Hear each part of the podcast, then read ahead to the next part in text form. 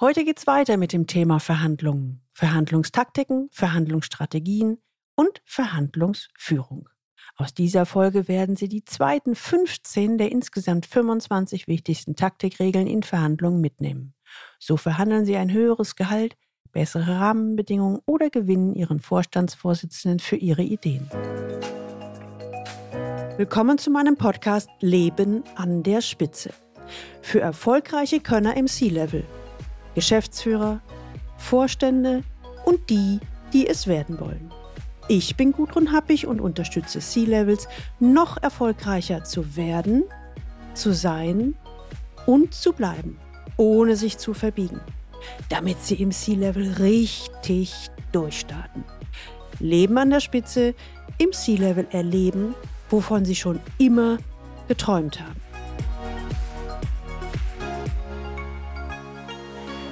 Sie können sich noch an die Folge 168 erinnern, den ersten Teil mit zehn relevanten Tipps für erfolgreiche Verhandlungen. Ich freue mich, denn auf diese Folge gab es viele Reaktionen von Ihnen. Und ich glaube, für die meisten ist es ein unglaublich wichtiges und spannendes Thema. Mit dem Hinweis, mehr davon. Wenn Sie mehr zu dem Thema hören wollen, dann hören Sie bitte unbedingt nochmal in die Folge 168 rein mit dem ersten Teil. Und wie versprochen gibt es heute den zweiten Teil, also weitere 15 erprobte Taktiken, wie Ihre Verhandlungen besser gelingen, egal ob Sie gerade Ihr Gehalt, einen wichtigen Kundenauftrag oder mit dem internationalen Einkauf verhandeln wollen oder müssen. Wenn Sie heute das erste Mal den Leben an der Spitze Podcast hören, dann empfehle ich Ihnen, sich unbedingt in den Galileo Letter einzutragen unter der Adresse Leistungsträger mit ae-blog.de. Da bekommen Sie ein paar gute Impulse, wie Ihr Führungsalltag im C-Level leichter wird. Legen wir gleich los mit der Nummer 11. Provokationen vermeiden. Während Ihres Verhandlungsprozesses sollten Sie überlegen, welche Personen und Reaktionen eine negative oder gar provozierende Assoziation auslösen. Und in schwierigen Verhandlungsphasen sollten Sie gerade diese provozierenden Assoziationen vermeiden. Ein Beispiel.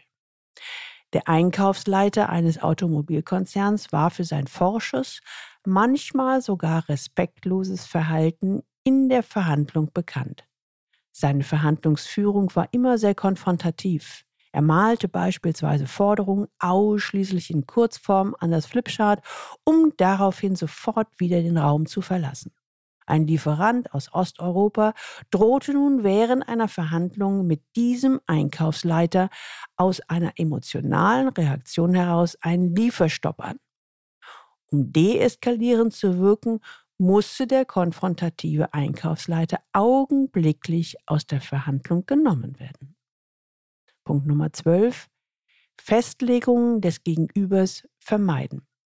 In schwierigen Verhandlungssituationen sollten Sie klarstellen, dass das Gegenüber keine Entscheidung treffen muss. Sonst besteht die Gefahr der zu frühen Festlegung.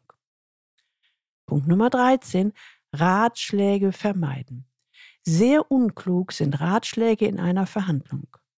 Im Wort Ratschlag steckt der Schlag, den Sie Ihrem Gegenüber lieber nicht verpassen.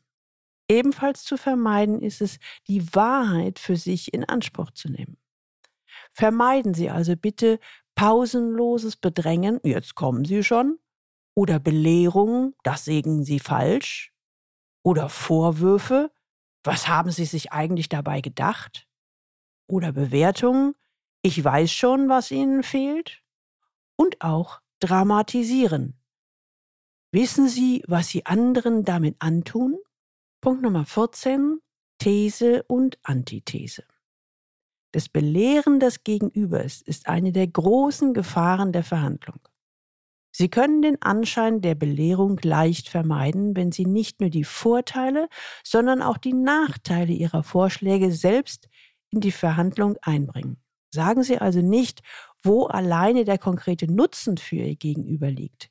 Wer nur die Vorteile seines Produkts herausstellt, wird als belehrender wahrgenommen.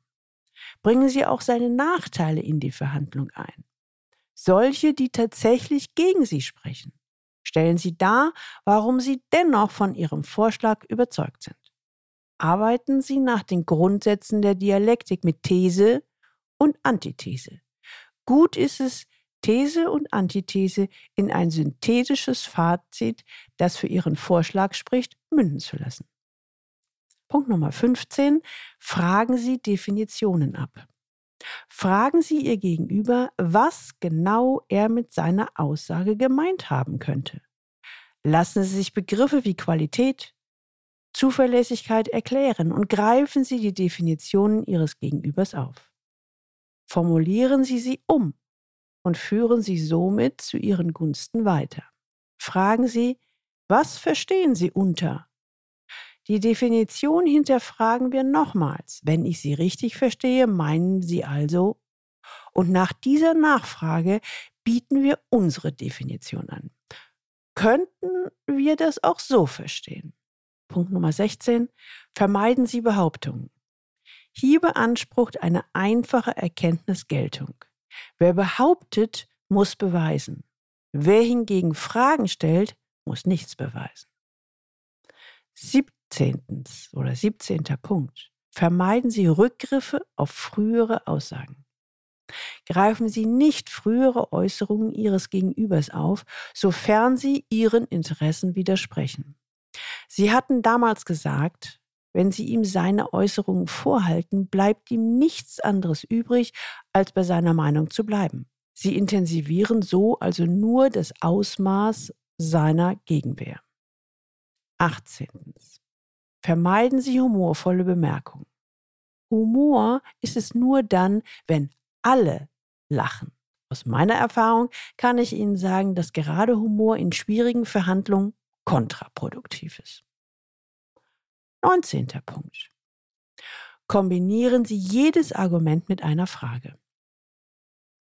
Da jedes Argument ein Gegenargument hat, bin ich grundsätzlich kein Freund der Argumentation. Besonders schwierig wird es, wenn Sie mit einem schwachen Argument ertappt werden. Sie kennen vielleicht Situationen, in denen Sie sich wünschten, Sie hätten besser nichts gesagt und ein bestimmtes Argument lieber nicht eingebracht. Sollte Ihnen das passieren, dann haben Sie nur noch eine Möglichkeit, um das Gesicht zu wahren. Kombinieren Sie Ihr schwaches Argument mit einer guten Frage. So reißen Sie die Zügel der Verhandlung wieder an sich, indem Sie von dem schwachen Argument ablenken. Gut beraten ist, wer gleich jedes Argument mit einer Frage kombiniert. Sie verbleiben so immer in der Führungsrolle und bestimmen die Dynamik der Verhandlung.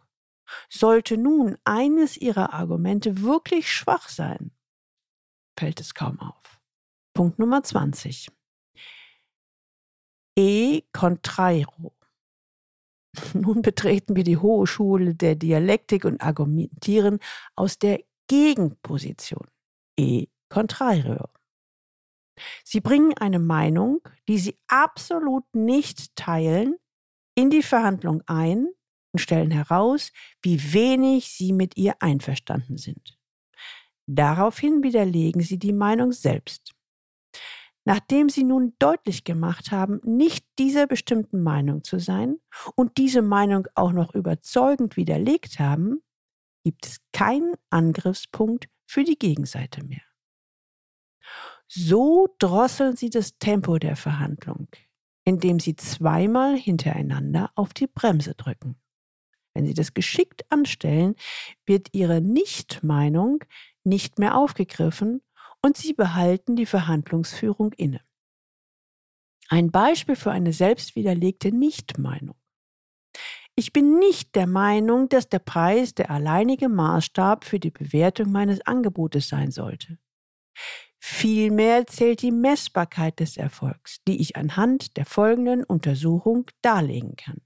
Punkt Nummer 21. Holen Sie sich das Gegentor. Wenn Sie sich für Fußball interessieren, dann wissen Sie, dass ein Spiel 90 Minuten dauert und bei einem Spielspann von 0 zu 0 ein Gegentor in der 89. Minute dramatisch ist. Das Spiel ist gleich vorbei. Sie können nichts mehr tun und auch die 89 Minuten zuvor sind Sie umsonst gelaufen. Es gibt Verhandlungen, bei denen wissen Sie ganz genau, dass Sie ein Gegentor einfahren werden.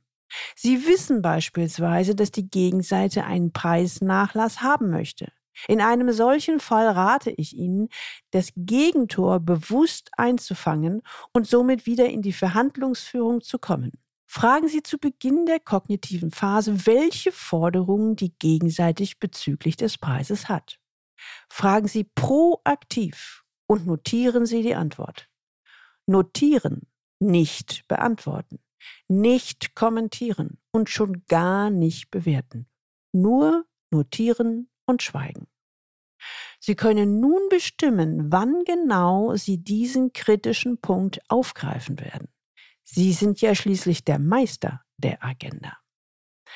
Wenn Sie proaktiv die schwierigsten Hindernisse ansprechen, dann werden Sie ein wirklicher Verhandlungsführer und warten nicht wie das Kaninchen vor der Schlange auf deren Angriff, erzielen vielmehr schnell den Ausgleich und bald darauf den Führungstreffer. Punkt Nummer 22. Sprechen Sie im Konjunktiv. Den Kern einer Verhandlung bildet das Handeln. Sie handeln mit ihrem Gegenüber eine Einigung aus. Wer signalisiert, dass er schon alles weiß und die Einigung bereits vor seinem geistigen Auge sieht, der wirkt arrogant und ruft beim Gegenüber eine Blockadehaltung hervor.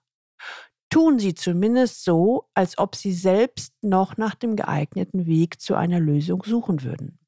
Zeigen Sie dem Gegenüber, dass Sie selbst in Teilbereichen noch unschlüssig sind und gerne seinen Rat hören würden. Benutzen Sie deshalb keine dominanten und festlegenden Formulierungen, sondern sprechen Sie im Konjunktiv. Bringen Sie jede Forderung im Konjunktiv in die Verhandlung ein. Wäre es für Sie vorstellbar? Oder auch, würden Sie es für möglich halten? Sind geschickte Formulierungen. Auch die Verbindung mit der Ich-Form ist gut geeignet. Ich möchte meinen das. Oder auch, ich könnte mir vorstellen, dass. Punkt Nummer 23. Lehnen Sie Forderungen konziliant ab. Das elegante Ablehnen von Forderungen können wir gut von anderen Kulturen und deren Sprachen lernen.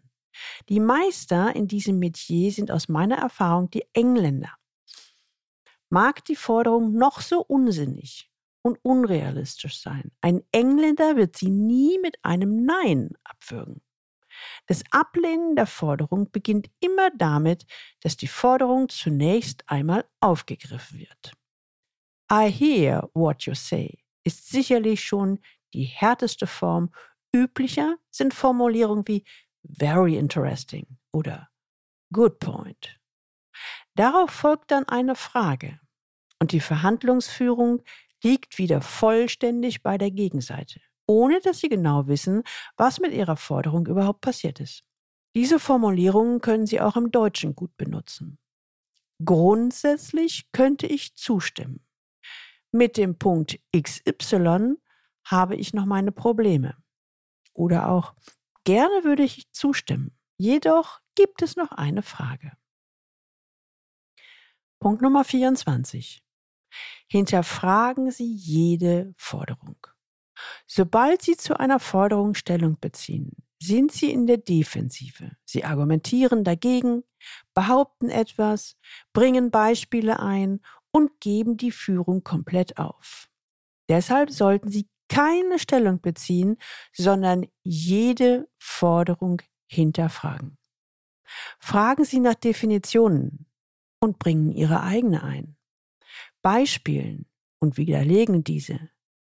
Konkreten Sachverhalten, damit kommen sie in die Offensive. Und schlüssigen Beweisen und widerlegen diese. Und nun noch der Punkt 25. Vermeiden Sie Schlagfertigkeit. In einer Verhandlung nutzt Ihnen Schlagfertigkeit nichts. Das mag in einer Debatte oder einer Diskussion vielleicht anders sein.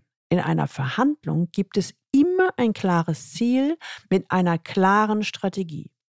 Sie verlieren das Ziel und auch die Strategie, wenn Sie schlagfertig antworten. Das Antworten an sich ist ja schon schlimm genug. Wenn Sie die Antwort auch noch zum Schlagen benutzen, wird es dramatisch. Sie reagieren schlagfertig, wenn sie das Gefühl haben, getroffen zu sein. Wenn ihr Gegenüber ihren sogenannten Sensitive Spot getroffen hat, also den Trigger, das sind die Reizwörter, auf die sie emotional reagieren. Sie fühlen sich getroffen und halten dagegen. Dabei sind sie nicht vorbereitet, nicht berechenbar, nicht logisch und vor allem nicht strategisch denkend. Egal was passiert, sie sollten agieren und nicht reagieren. So, jetzt haben Sie die 25 wichtigsten Taktikregeln in Verhandlungen kennengelernt. Die ein oder andere wird sicherlich schon einmal sehr ungewohnt für Sie sein. Aber wie heißt es so schön? Der Zweck heiligt die Mittel, oder? Und wenn Sie bei Verhandlungen immer das große Ganze, das ganze Projekt, das ganze Unternehmen und so weiter im Blick haben, dann lohnt es sich tatsächlich, hier die ein oder andere Stunde für zu verwenden. Sie fragen sich jetzt vielleicht, woher ich all diese tollen Strategien habe. Sie finden sie in dem Buch von Matthias Schranner, Teure Fehler, die sieben größten Irrtümer in schwierigen Verhandlungen. Und wenn Sie mehr dazu wissen wollen, dann empfehle ich Ihnen die Bücher von Matthias Schranner. Matthias Schranner ist Gründer und Inhaber des Negotiation Instituts in Zürich. Sie wollen Ihren eigenen Erfolg nicht dem Zufall überlassen, wollen als C-Level-Manager Ihre Transformation beschleunigen und suchen einen passenden C-Level-Coach, Mentor oder und Sparringspartner, dann mailen Sie mir unter info at galileo-institut.de. Im ersten Schritt finden wir Klarheit über Ihre aktuelle Situation und garantiert einen für Sie passenden nächsten Schritt. Die Links zu dieser Folge finden Sie auch in den Show Notes und die Show Notes finden Sie unter dem Link Leistungsträger mit ae-blog.de slash podcast und hier dann die Folge 169. Ihnen hat diese Folge gefallen, dann teilen Sie gerne diese Episode auf allen Kanälen und leiten Sie sie weiter an alle Personen, die für Sie wichtig sind, Kollegen, Mitarbeiter und Freunde. Abonnieren Sie unbedingt diesen Podcast, damit Sie die nächste Folge nicht verpassen. Ja, und wenn Sie Lust haben, bestellen Sie gleich Ihr Buchexemplar von C-Level im Top-Management erfolgreich werden sein und bleiben, damit Sie im C-Level erleben, wovon Sie schon immer geträumt haben. Und jetzt wünsche ich Ihnen viel Freude beim Leben an der Spitze. Ihre Gudrun Happig.